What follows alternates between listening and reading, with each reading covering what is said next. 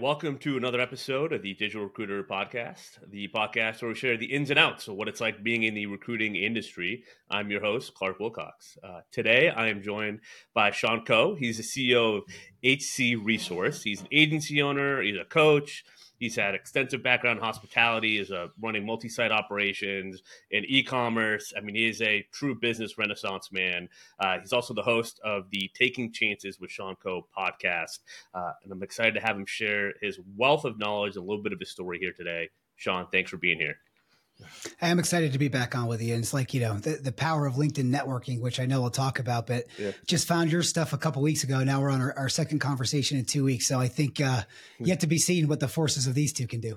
yeah, it, it's pretty cool. You know, when it's just when you meet someone, we just start talking and it's identical, like the, the level that the problems you're solving, the way I'm solving problems, and we're like very like minded, like, oh, you're doing this. Yeah, I'm doing that. And it's just, it's pretty cool to kind of meet someone to kind of help fill in some of the gaps right? And I think that's always what keeps progress going and makes this kind of exciting to wake up and what's going to happen today? Who am I going to meet today? Right? And you know, one day that was you, and I'm on your podcast. You're on here now, and it's it, it's super fun. So, um, yeah, I'm I'm with you, man. So, well, let, let's start with this. How did you get started in recruiting? Man, this is kind of a long story. So, and I would say at first, me getting into recruitment was a little bit from my background in operations, right? So, and I, and I, want to say this is kind of a great lead into the conversation you had. Even finding your content, being a recruiter, or you know, being in operations for as long as I was, I definitely had a bad opinion about recruiters for a long time. But I had a handful of recruiters that I always worked with internally that were great. So, so my background was I worked for Bar Louie, specifically for Sun Capital, doing about 101 new store openings as a multi-unit. Um, was with them from about 2011 to 2016 and you know there's a lot of there's a, there's a lot of pressure when you're doing a new store opening after about my third one, I started to pick my head up and realize I was the only guy that was hitting all the targets. So mm-hmm. from, you know, hourly labor all the way down, you know, from from C level all the way down to hourly labor. Mm-hmm. We would hit targets and we would hit the ground running. And after about my, I'd say it's probably my sixth, maybe seventh opening, you know, the COO started to approach to me and they they kicked me a little bit out of operations and a little bit into a hybrid role where I actually started to onboard some of the franchises for Bar Louie as well. And that's really Clark the it wasn't really my first stab in recruitment, but it was the first time where I was doing three to five openings myself. I still had my 15 to 20 stores that I was operating. And then on the side of that, I was coaching and consulting with, you know, ownership groups that had an interest to buy into Bar Louie. But, you know, God's honest truth is about 99% of them have never really opened a restaurant. Maybe they had some retail experience or they, you know, they had some good business experience, but they didn't really have the system for recruitment. So so once I started to do that in a plethora, I would say that was probably my first experience of even though I didn't have an external recruitment company, we were starting to assist with some of those.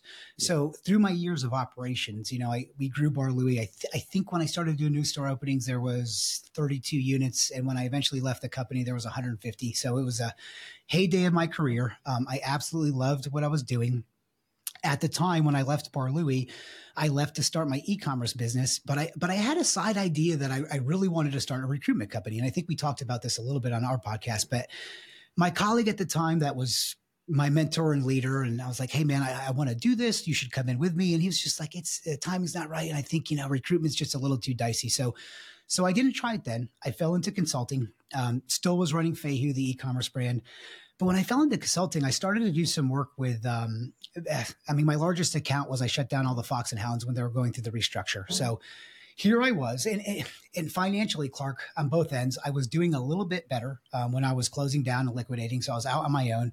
But what really, this was the first time in my life that something happened to me. I started to feel terrible about how I was earning money, right? So I'll never forget this one of my worst accounts that I had to go shut down. I took the call. It was a day before my birthday. I had to go shut down a Fox and Hound right next door to where I live. So I was living in Denver and it was uh, out in Broomfield. You know, so I drove up there and the original team that was supposed to go and give the employees notice, they didn't show up in time. So normally when I go to close it down, all the employees have notice. So I showed up, like there were some people that were crying. Some girls actually spit at some of my employees. I mean, it was terrible. We ended up putting all the kids in a van, get everyone a ride home. Yeah. And it was just, but after that day, Clark, I literally went home and I was like, I just sat and looked in the mirror and I was like, you know, I love revenue, but there's, you know, I, I essentially left Bar Louie because we couldn't take care of people the way that I wanted to. Yeah. And then I realized that it wasn't my company. And then I kind of got into this operational consulting and I was pretty much a gun for hire, Clark. And at the time, I just didn't like what I was doing. So quickly pivoted back into recruitment. Um, you know, started the recruitment company on the side. Fahey was growing. This is, you know, take fast forward to about 2020. Um, but about six months before the pandemic, we were fully open and operational. And then the pandemic hit. So that's my story about how I how I kind of got out of operations and into it. It's uh always an exciting time, uh, right? I know that was an interesting year, especially first half of the year for agency recruiting, recruiting. I mean, just obviously people, anyone. It was an interesting time for anyone. Uh, I guess how did that impact? I mean, I guess kind of building out your recruiting agency because I want to definitely want to talk about scaling, but also the challenges of starting in 2020. What were some of the things that you kind of had in place or like okay i have to do this to kind of get up and running. And what were some of the things that you kind of missed in the beginning? You're like oh man i wish i had known that in the beginning. Without without a doubt. So i mean and to give full clarity on that so so for about three years when i was transitioning out of the consulting and still had Fahey, we were doing some small scale recruitment. But when i mean small scale clark like we we were not scaling it. We were not focusing. So the first thing i would say was i saw this as a vertical for revenue way before I actually started after it, right? But I just didn't have the confidence at the time. And what I think it was at the time was I just had too many irons in the fire at the same place. Oh.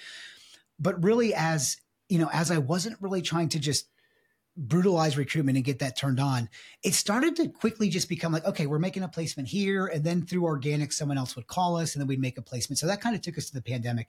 About six months before the pandemic, we were we were up and fully operational and, and crushing hospitality.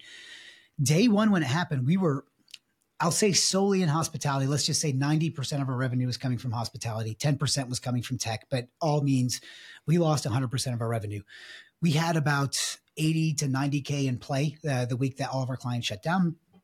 And quickly, Clark, like day day two of the pandemic, I called a team meeting. And it's a strange thing for me to say.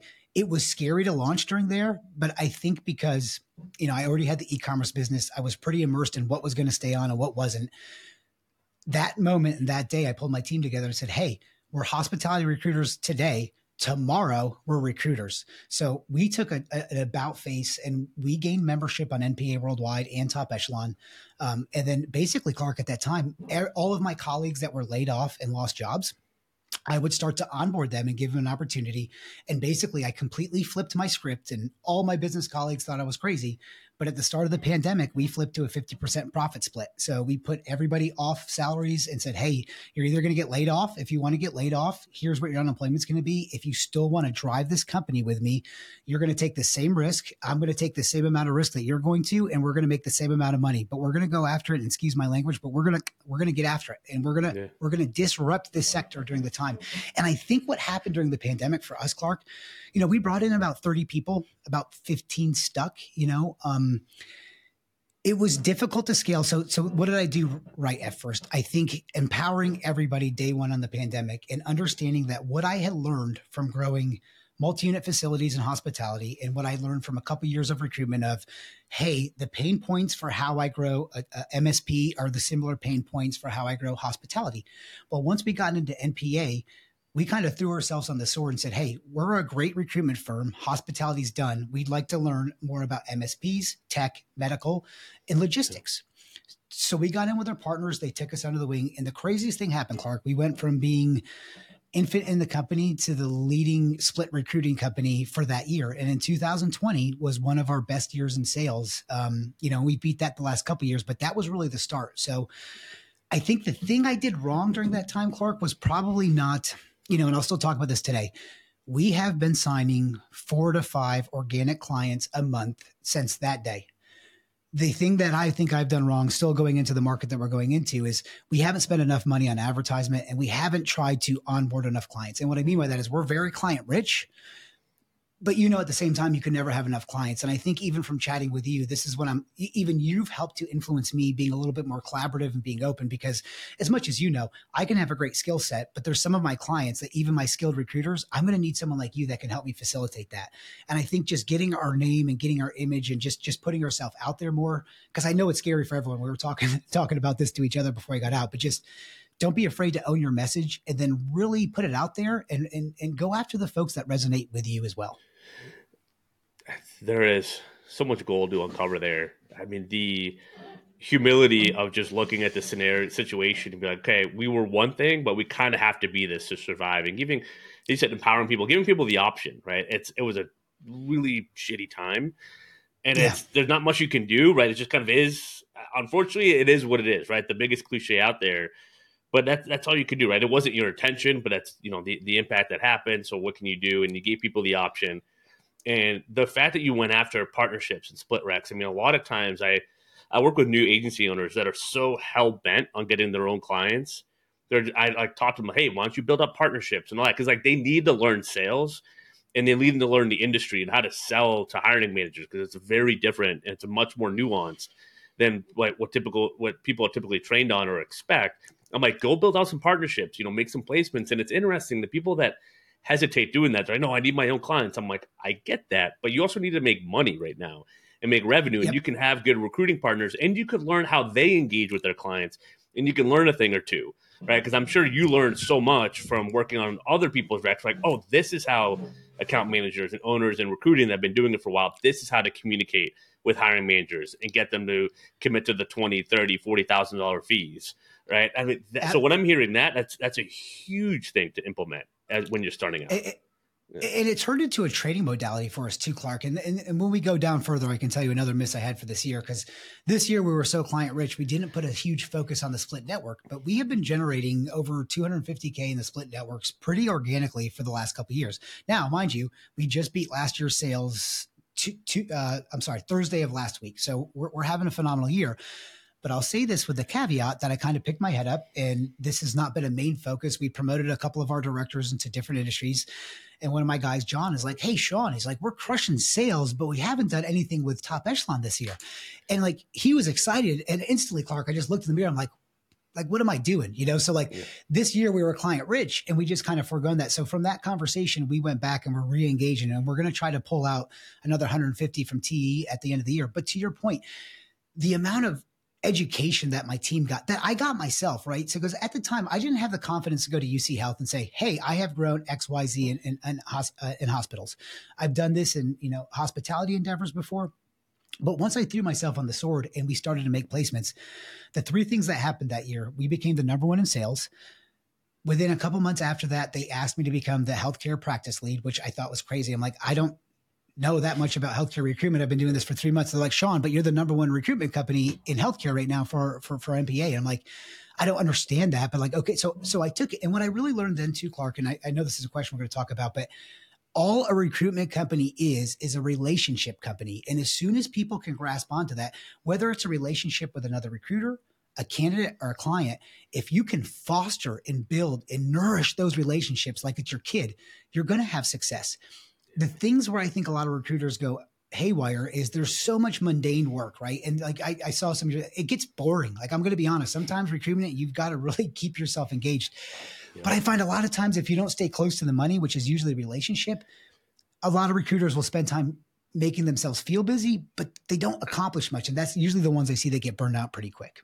I, I, I mean, it's so well said is so well said. It's exactly what I see. I mean, that's what I. That's why we have the digital recruiter, right? The tools are great, but how can we systemize some of the mundane, really hard stuff to work closer to the money and work, you know, with hiring managers and candidates, and you know, the interview, the offer stage, more of that versus, oh, I gotta.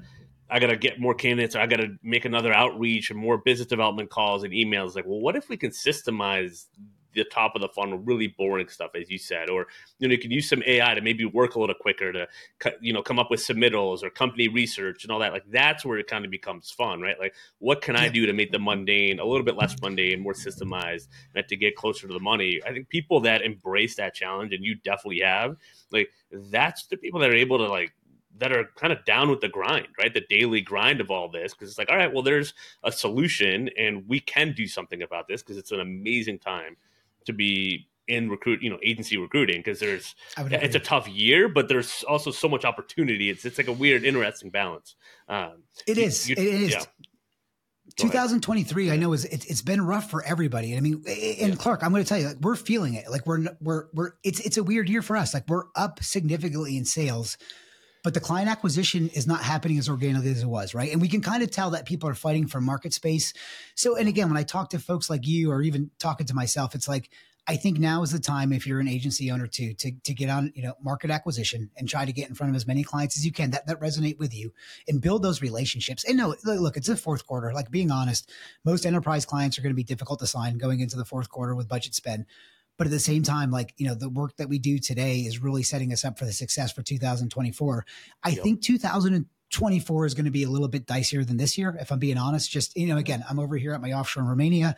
Um, the inflation that's starting to hit America has definitely impacted some of our inter- international clients in Europe. You know, like when we, when we sanction other countries, it hurts when the dollar goes up, it hurts other places a lot more than America. It takes a little bit longer to come back in. So, so we're seeing some some hesitancy that we haven't seen before. But all in, you know, we're still ramping up. So I think it's just you, you got to keep your eyes on the prize and understand that we're in the people business. So.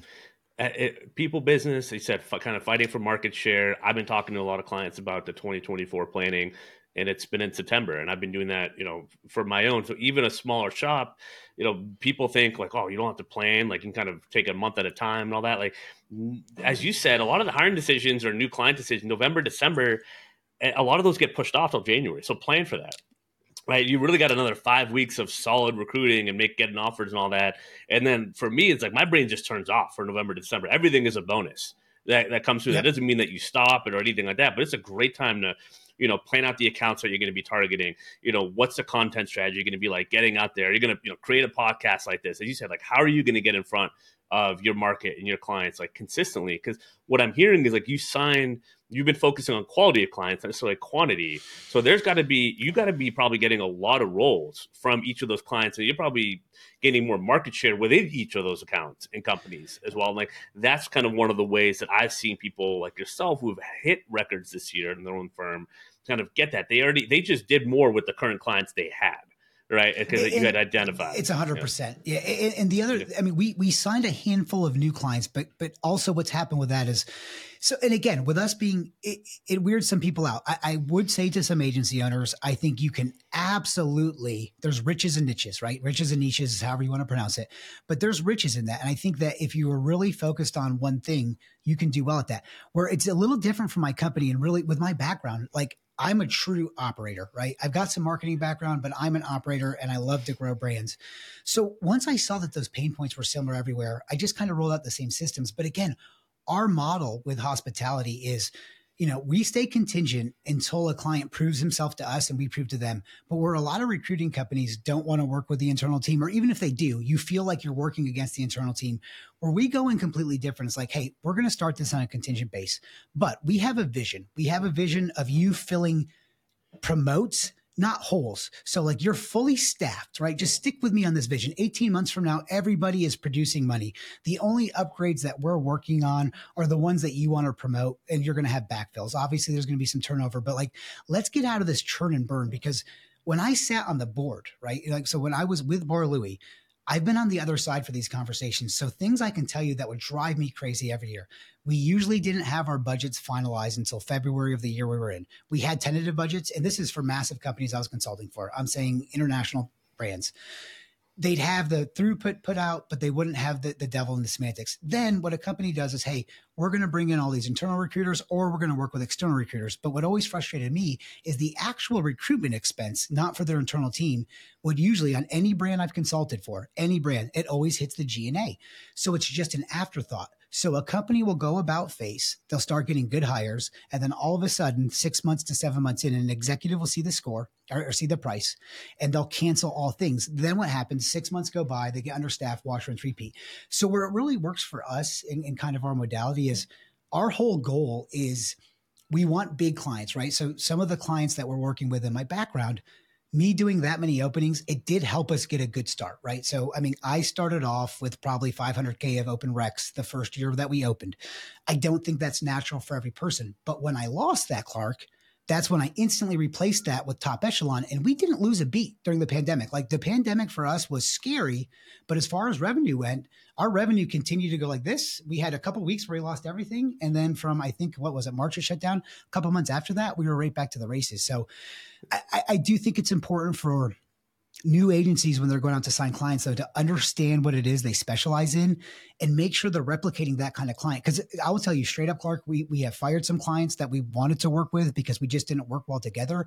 And we have some premier clients that we work with right now that are maybe having an ask that we're not the best ones for. So like we're really good above entry level. We're going to teach your team how to do entry level our and i'm sure you know some of the tactics we're using but when we're going after some of those entry level positions if they're not responsive on the platforms that we're trying to communicate with we're just not the fastest for there so so i think it really helps knowing what those clients look like for for the agencies as well well, I mean, it's so many good things. I mean, you mentioned the importance of knowing yourself, what you're good at, right? Having your boundaries, laying out a vision for prospective clients and current clients is so important. And I love that you approach it that way and that you brought this up. So a lot of things that people new to recruiting or people that have done it for a while and just maybe came from agency recruiting and just had success and they brought some clients with them, but and they've just kind of they just keep everything kind of going, right? It's just eh, the times are getting good. But then now I think this year people are really been forced to look at the whole business impact that recruiting has. It's not just get a rec, fill a rec. There's a lot more. So I love that you've laid out the vision. You know, tell me what does that do? Because I want to talk about the importance of client relationships. So what does that do to kind of set the tone in the beginning, and how have you kind of seen some of those better relationships evolve when you've laid out that vision? You kind of look back, like, hey, remember when I said this is this was going to happen, and now it's happening. Like, what's the importance of that, right? What has that done it, for you? It's it's it's everything I would say, and, and, and full transparency understand this. You can't control other people and you can only control your own boundaries and what it is you're setting out to do. Everybody's got to have a conversation there. But when you set that vision first of all it lets the people know. So i can tell you um, i'm not going to say the client name because i don't have the approval yet to use this as a uh, as a case study but i will by next year. So let's just say one of the enterprise clients we're working with this year hated recruitment companies. Uh, the gentleman that brought me in was was uh, my counterpart, senior director of operations. We both worked in Bar Louie. So when this gentleman hit me up, he was like, you know, Shaun, we've got a big task. It's a legacy brand that's came out of bankruptcy with new ownership. So I mean, they're off to the races. They're doing all the right things, but they had a very heavy task. When I painted the vision, so I had one person that knew me well, and we're presenting to the board, and they told me their total spend. And I said, look I want you to try this for for just six weeks, and and if it doesn't work, you have the other recruiters. But I said instead of competing against us, and I guess to start off with first, Clark, I think like I'm on the board still, right? Because I've been in so many of those conversations with Bar Louie, and I've been on so many of the other side when we've like fired a recruitment company, and I had like seven hires that were about to start, and all of a sudden I couldn't start them because I was going through an agency, and we had to go back. But I think once you paint that vision, and then you have boundaries first of all, not everyone's going to buy into it. But on a discovery call, I, I don't think this is going to sound weird to you. I am not pitching on a discovery call anytime. I have never tried to sell myself. Well, on that discovery that. call, I, I am truly trying to match. Here, here's what my company does, and we do well. Here's where our end game vision is. So even on those discovery calls, we pause and get some feedback. And you know, we're reading the room of like you can see if some people are going to have buyer's remorse, but we've got firm boundaries that we. It took us a while to establish. If a client is not at 3.5 million of annual revenue and or funded, they're too small for us to work with. Our KPI that we're looking for is five consistent hires per job title per month.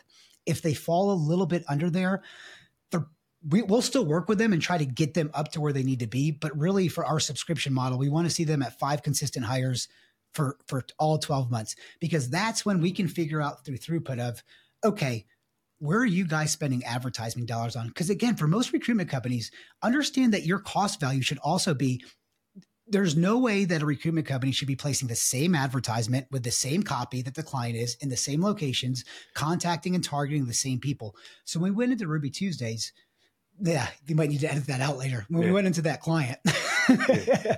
when we went into that client, we said, hey, why don't your internal team take the right division? I'm going to tell you exactly what, what we do. I'm going to give you 100% visibility on all of my costs. So I let them know how many LinkedIn recruiter licenses we're running, what it's going to be. Because I said, at the end of the day, here's what I think I can do for you once we fixed it for the entire company.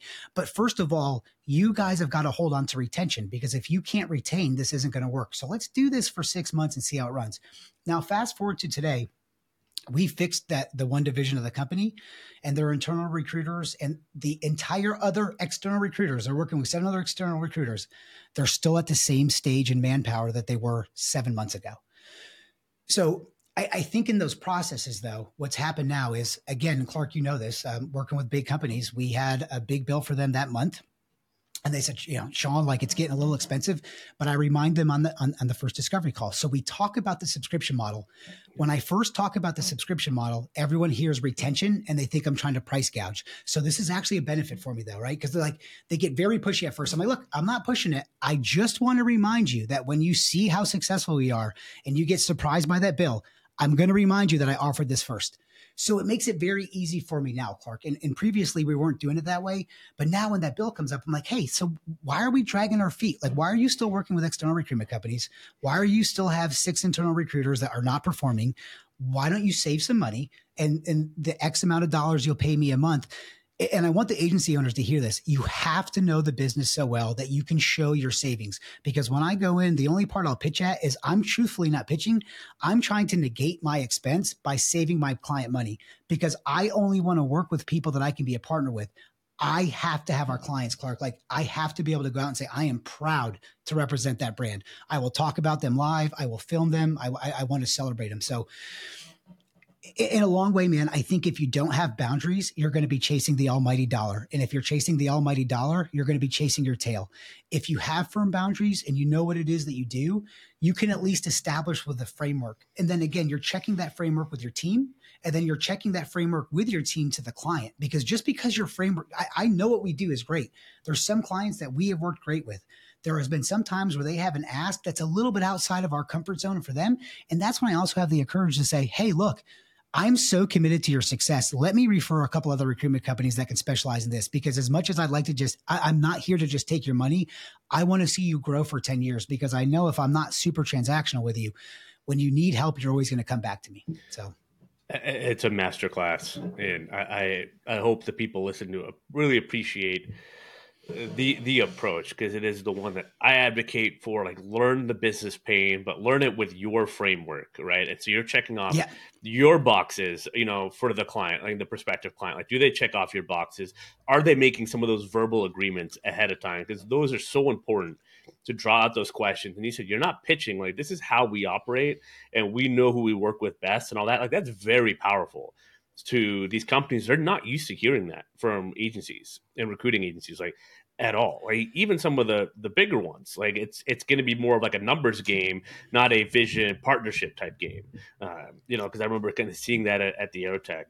You said one yeah, thing. oh, go ahead. No, no, go ahead. I'm just uh, backing you up there.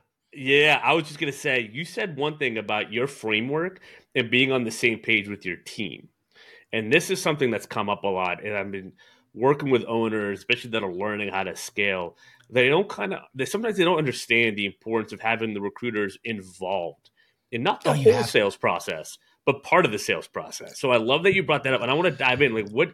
How do you approach that? Right with your team and your recruiters, like what parts of the sales process they're in on, how they participate. You know, I'll, I'll let you go from you know go from there. So if it's okay, I'll, I'll kind of start it in chronological because we've tried a couple different yeah. aspects and I, I, I, think we're landing on the one that works. So, so first of all, when we were starting off, I tried to do full desk recruitment and we've tried full desk recruitment a couple times and it works. And, and I'll say this, I've got, and again, so me being an operations man, I've had, when I was with Bar I had no less than 1500 employees, was controlling about 150 million annually. So like I got really schooled and trained on one-on-ones, you know, making sure people are respected. And then, you know, in the markets I was opening for three years in a row, I was director of the year, crushing sales, but like really it was my team. You know what I mean? It was my team and I was empowering. So I kind of learned the importance of that there. You know, I had 15 units or so, and like some of my GMs I wouldn't see every every month in person. So I really had to be good at empowering people and getting to know them. So to start off with the full desk recruitment, I, I think this was a mistake I made. Number one, so because even in those conversations, I have some people that are just, they want to be B2B, right? And, I want to get them there. But I took some of those individual conversations and just said, hey, now all of you guys are B2B. And then, you know, we find out, oh, oh my God, like there's not really enough time during the pandemic to like learn a new recruitment cycle, contact the client, take a, you know, so yada, yada. What we started to do really short order is we, we, we outsourced for a little bit to some lead generation companies. We had mixed results. We had a couple that worked really well. But again, me being from hospitality, I just took a look at my business and said, the same same way of the conversation we have the automation, where is 80% of my time being wasted that's not that's only leading to 20% of my revenue or maybe 0% of my revenue? And when we took down on it so I, I, quickly hired some some sourcers right? So i'm over here in romania have an offshore. We started to build out a team of sourcers but we also started to build out a team of what i would just call assistants. So like this might sound crazy to people but i've got one girl on our team that crushes it. She's retired wanted to work a little bit more, all she does is post all the jobs to all of our platforms for us. You can do it through some automation, but she's so good and, and, controls that so well. And she acts as a little liaison, kind of communicating from the client leads to taking the, the intake form to making sure everything's accurate to putting a timestamp on there. So that freed up the recruiters to recruit a little more. As we started to grow, we hired a full team of SDRs with some of the automation you and I have been talking about, we, we kind of drilled that down from a team of seven to about a team of two, where we're really they're really taking warm leads to get them onto a discovery call. Um, but I think the most important thing in there is even when I talked to all my team, right? So know that if you've got a team of recruiters, and my my business is a little bit different. I encourage my recruiters to for the ones that have signed clients that they have some ownership in that, right? Like we're splitting profits through there. But at the same time, I have certain recruiters that just they want nothing to do with that. They just want to fill the gap. And and I think the the right way to start talking about this is number one, if you have a business, I don't care if it's two employees or 42 employees, you should be having weekly one-on-ones, not monthly, weekly. A one-on-one doesn't have to be a different set and setting. It can be just like you and I are having right now, Clark. Hey, Clark, I want to check in with you. I just want to see how your recs were going this week. How are you feeling? How is this new client? It, it can be that quick, or it can be a sit down but you got to communicate with your team because you have to know you have to know how you can push the team and how your team can push you and you have to know where their boundaries are at. And then at the same time i'm consistently saying here's my a to b guys. Here's my a to, here's my vision where, where we're all at in 10 years. And i think if you stick with us this is where we're going to be. But where's your a to b? Because just yeah. like with the clients do you, you know like it, I've got a couple guys that work with us that kill it, Clark, that own another business, and they're only going to be part time for me. And I knew that coming in, and, and we both talk, and, and that's fine. So I think, I think a lot of new owners out there make it harder on themselves because they they they, they get stuck in this perfection. And I think if you just talk to people, like from your client side to to your team side and really get to know them and understand what makes them tick like why are they choosing to come work for me like yeah. what am i providing that someone else doesn't how can I keep make them feel a little bit safer? And then trying to see where they're trying to be in five and 10 years. And then at the same way, Clark, does this align, right? Just with the team. Like we, we've had some of these conversations. Hey, I love you being here. In the next six months, we're going in a little bit different direction. You don't have to go in that direction, but I want to give you enough notice now. If we start to move this way, how's that going to feel for you? If we start to leave this industry a little bit behind, I don't know if I'm going to have as many recs for you. I want to be in front of this conversation, and I'd love for you to come over here with us but if that's not what you want, I want to be a transparent, honest human with you first, and I want to do the right thing to support you. So hopefully that was a I answered that question. oh, it, it, was it was a great. I mean, it was a great answer in terms of you lay out the vision for them, but you want to find out right. You said they're A to B, like where are they trying to get to? And because you mentioned in the beginning, you know, it wasn't your own company, so you didn't necessarily have control over how you treated people, both from a client and internal. Yes. And it clearly looks like you you took that, you know, you attack that head on with your own company and like this is the way it's going to operate. This is the way we're going to do it. And you, know, you have that choice right? And you get to you know choose how you approach that day to day week to week. So I, I, I love that. I, I, couldn't agree with that approach anymore between you know finding what works for you. Is it full desk? Is it split desk? Is it having sourcers and sdrs and part-time people you know in this world and society and in the remote working remote is much more accepted. Right? It's kind of like the industry standard in a lot of places, and um, you know, with especially what we can do in recruiting, you know, you, you have to look at it a little bit more creatively. And people want to be part of something that has some purpose, some meaning, right? They, they don't want a drone job anymore. And I think you're approaching it for some like just a humane level. It doesn't have to be this like, look at me, I treat people better. It's just like this is just doing it. This is just checking in on them, right? Just like you got checking yeah. around the table at family dinner. Hey, how was your day? What are you working on? All that. Like it's just you take that approach. It works in business. Now you still have to have your KPIs. You still have to hit your numbers and like where are we going? As you said, like the vision, but the day to day is just kind of checking in, right? And you're looking to constantly 100%. diagnose, and people will tell you if you create that form, and it's not that crazy, but it can That's, be hard to stick with, you know. So. That- A hundred percent. And, and that is the key. I think if, if you don't make people feel safe, they're not going to be honest. And same way to your point, if you don't systemize this, it would never happen. And I had a really good leader a handful of years ago in one of my last jobs. I think it was before Bar Louie. Um, and he just, you know, he said something to me because it's another multi-unit concept. And he's like, Hey, if we don't schedule things, they'll never happen. But I find this crazy thing that if we just schedule it, we can fit in as much as we need to. And I'm not big on meetings, but when I, when I look at my year, like we start out same thing like you, Clark. We're preparing for 2024. We're having conversations right now about our, our weekly team meetings, what time they should be, you know, our check-ins, our, our quarterly one-on-ones, our, our bi our bi-yearly annual meetings where we all get in person because we're remote, but we're talking about that and getting on the calendar. And I think, you know, just like with, and I'm sure you train all, all your clients in this too. Just like with the systems you roll out, a system is great, but you have to run the system. The person has to become disciplined enough to run the system. And, and I don't know if you see this as much too, but I just find, you know, you're such a breath of fresh air to me because there's so much I don't want to say bad. I don't think there's bad recruiters.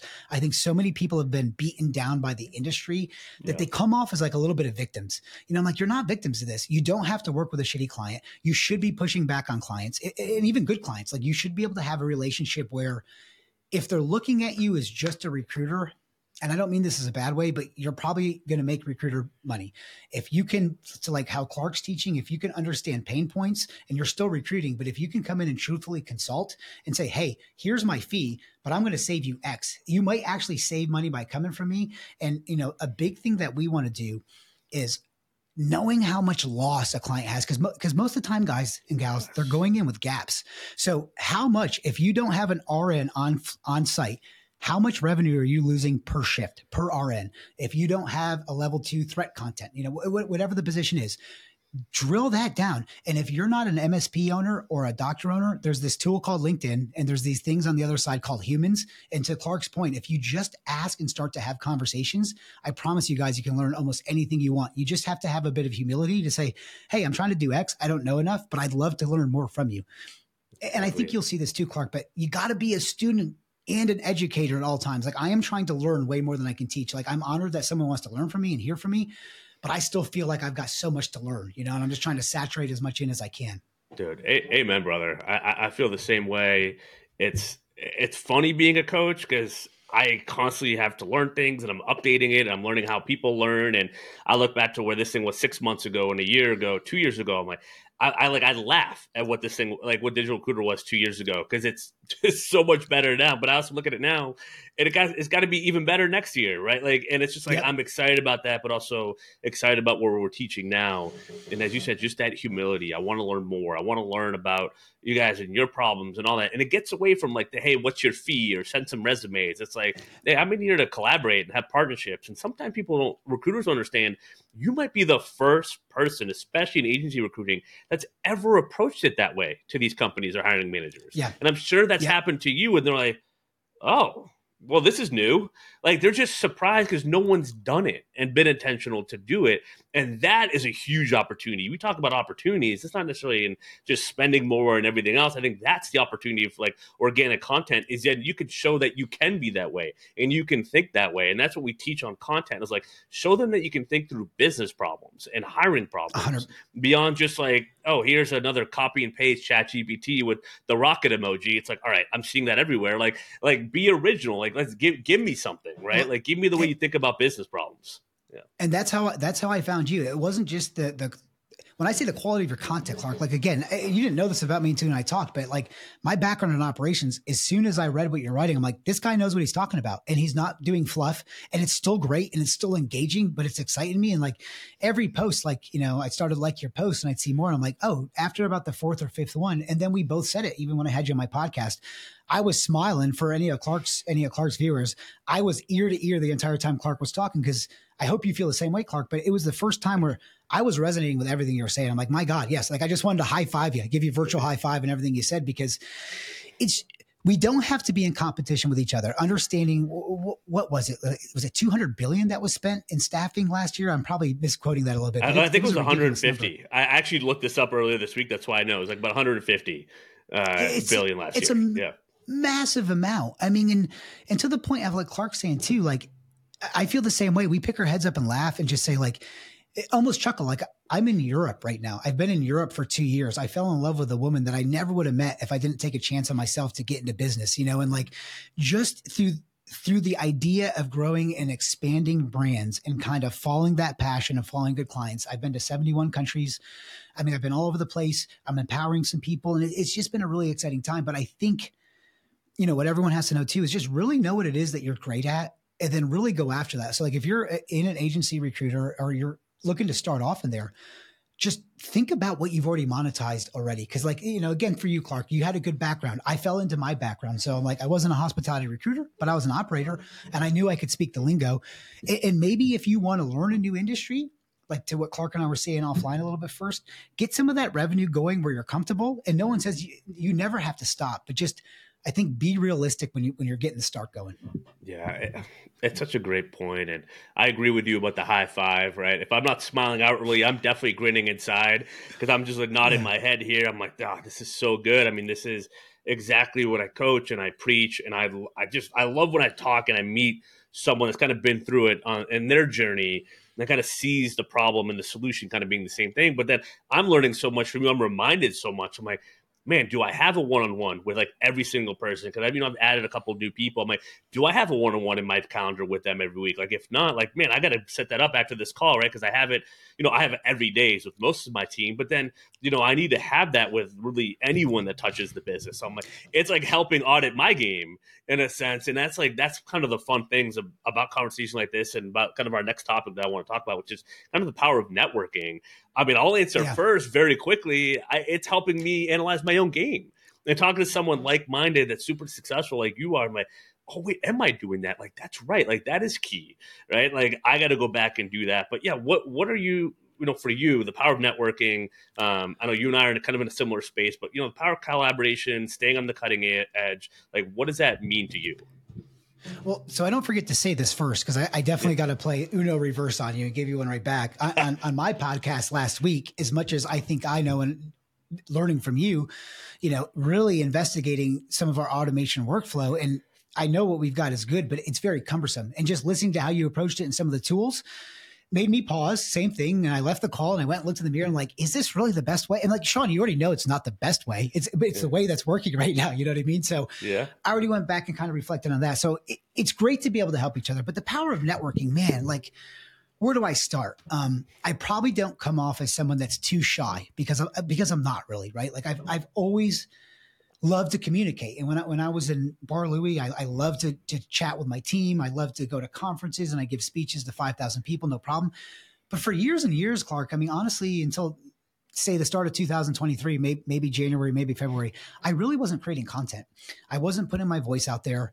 Um, and we were growing this much, but like, I just didn't see the point in it. Well, there's two parts. I think I had a little bit of imposter belief because I, I don't know if I was feeling this consciously, but I was like, what if people don't like what I was saying? Even though I'm not really a people appeaser, I think even though I'm so like overt in some of the stuff I did, I think there was a little nuance in me that was just kind of afraid to do it. Yeah. But once I started to put our content out there, you know, and even just about like like you said, everything that I post, we have a cadence, but I'm actually trying to put out great. I don't care about likes. If one person can read one of my posts and they have a nugget that they can take out and they can implement that day and it impacts their business or a loved one or a team member, a one on one, I'm super happy. What tends to happen with the networking too, when you leave things out in perpetuity, like all this content lives out there.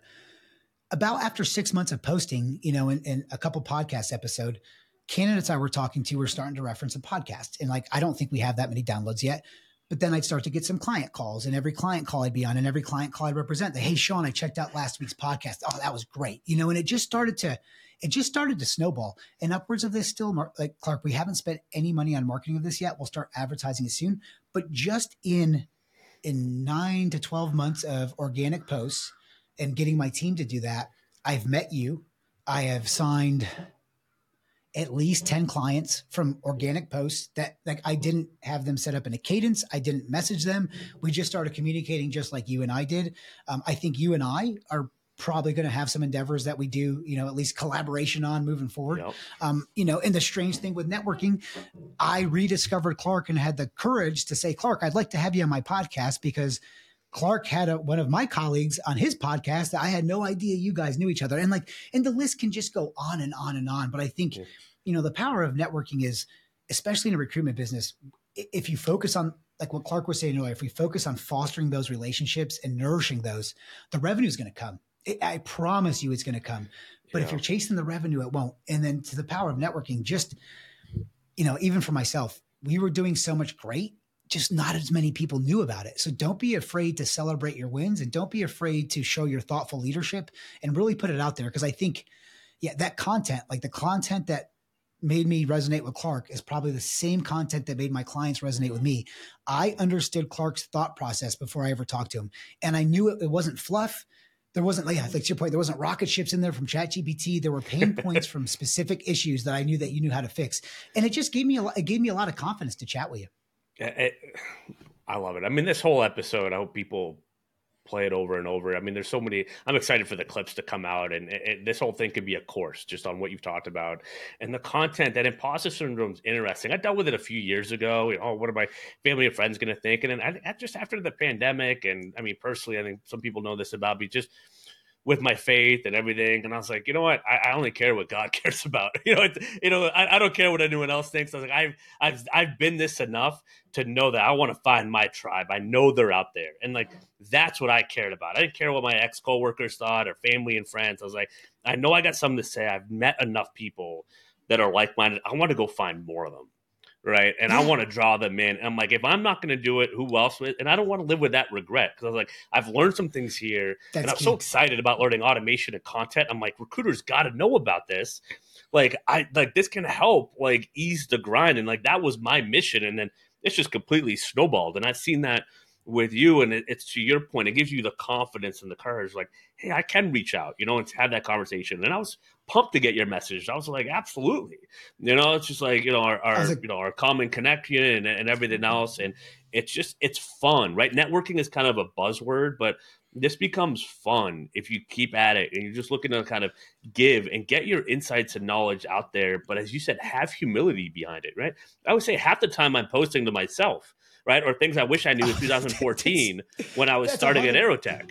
So like I'm trying to make it easier for the next person, just that little bit. So I, I, don't I don't mean to laugh so hard, but like that that is me almost hundred percent of the time. And you know, my, my my fiance is also the director of marketing. She owned a marketing company before, but when we're working on content, a lot of times we have a content calendar. But like, let's be honest, the week of business before oftentimes influences the content that we're going to put out. And most of the times I'm putting content out, it is to help other people, but there are things that we just went through, you know, it's like yeah, that. Absolutely. So, so a little bit behind the scenes, like it's, uh, we've got a lot of content to cover when you're in a recruitment company because there's a lot of crazy stuff that happens out there for sure. Absolutely. Yeah. We were talking about that yesterday, like with, with a content team of, I want to plan stuff out like three months ahead if I can, because we have so much and we can cut up clips and repurpose and everything. But I'm also leaving a window. Like I want to be able to see it, and I want to be able to like go in and like write something or do something like in the moment as it comes up that like I can put in there and replace. Like, and that's just kind of the the, the ebbs and flows mm. of you know creating content and and scheduling. But as you said, if a great story happens or like a point that you want to make, like that's going to go into next week's you know week for sure. So. Well, especially the last two years we've had, right? I mean, I feel like every three days there's some kind of crazy new information that's coming out, whether it's in recruitment or economics or like World War Three. I mean, you just name it. Just the last couple years has definitely been a lot of information for for people to digest. I think so. Kind of breaking it down and taking it piece by piece is the best way to approach it. Agreed. I mean, piece by piece, being authentic, being true, because you can never be the most polarizing. There's not really any business sense too in in in doing a lot doing that a lot of the time, right? Like telling the truth is going to be polarizing enough in the recruiting world and all that. I mean, an example I've thought of recently is you mentioned don't care about likes and comments. I mean, they're trying to do this whole thing with alien disclosures, and I feel like people don't even care. Right. And if you told it's, me that like 20 years ago, I mean, people are so saturated, oversaturated with just info and stuff and look at this and look at that. Like this, the, those like the content senses are just deadened. Right. It, but when it's true it and crazy. it's real, that's when people come alive. Yeah. Well, and I love that too. And I said that to you on the podcast as well. Like you can really break through just being authentic these days. And yeah, yeah. don't don't be afraid to use some AI to get some ideas, ideas going. and everything. You know, Absolutely. I think yeah, but but don't don't let someone else. I mean, this is just always taught to me like no one else should ever own my voice. Like my voice is my voice. It's such a powerful tool that we all have, and make sure you're resonating with your voice. And to Clark's point, I think just don't be afraid to get it out there. And, and a lot of people, you just got to post more, you know, and like if you're not comfortable doing it, then get out there and comment at first. I just, just start getting engaging with other people. I think like there's a million ways to do it. You can send a note, you can give a like, but I promise you guys, if you're out there just encouraging to do it, like I, I feel that owning a business every day, I've got a billion dollar lottery ticket in my hand. Maybe the conversation I'm having with Clark's a billion dollar business, you know, eh, maybe the next client's going to be, but every day you've got that lottery ticket, but you gotta you gotta communicate to be able to cash it in. And, and, that's just kind of the way I look at the world. So like I've got this lottery ticket, but it's just gonna stay in my hand. I need to talk to someone and, and maybe that's the person that's gonna take this and turn it into a billion dollar.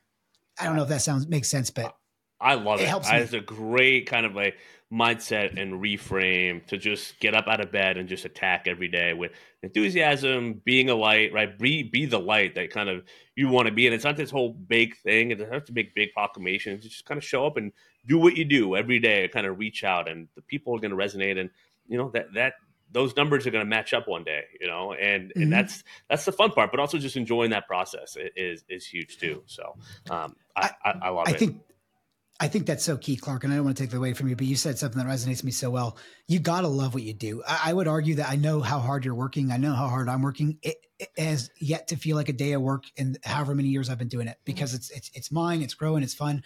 But at the same time, I think you and I both knew that get into it. So really, just focus on your passions too. You know, like if if you love doing this, it won't feel like work every day. And if it feels like a grind every day, I mean, you got to grind a little bit, but you'll have the energy in there if it's truly your passion. Yeah, I, I, think the grind comes in wanting to do a good job for people, right? If they commit to you and they, they they put your money, like they invest their money in you and everything, like that ends up being the grind. But it's good clients, it's good partnerships, so it's like it's worthwhile. But then you're solving bigger and bigger problems, right? And that mm-hmm. that's mm-hmm like that's where like you almost want i would say like these are the problems i prayed about. I always say that. Like i i i, did pray for these I problems three to four years ago. I was a mess. Uh and now it's just like this is i gotta remind myself this is where exactly where i want it to be right? And now i want to i gotta keep going.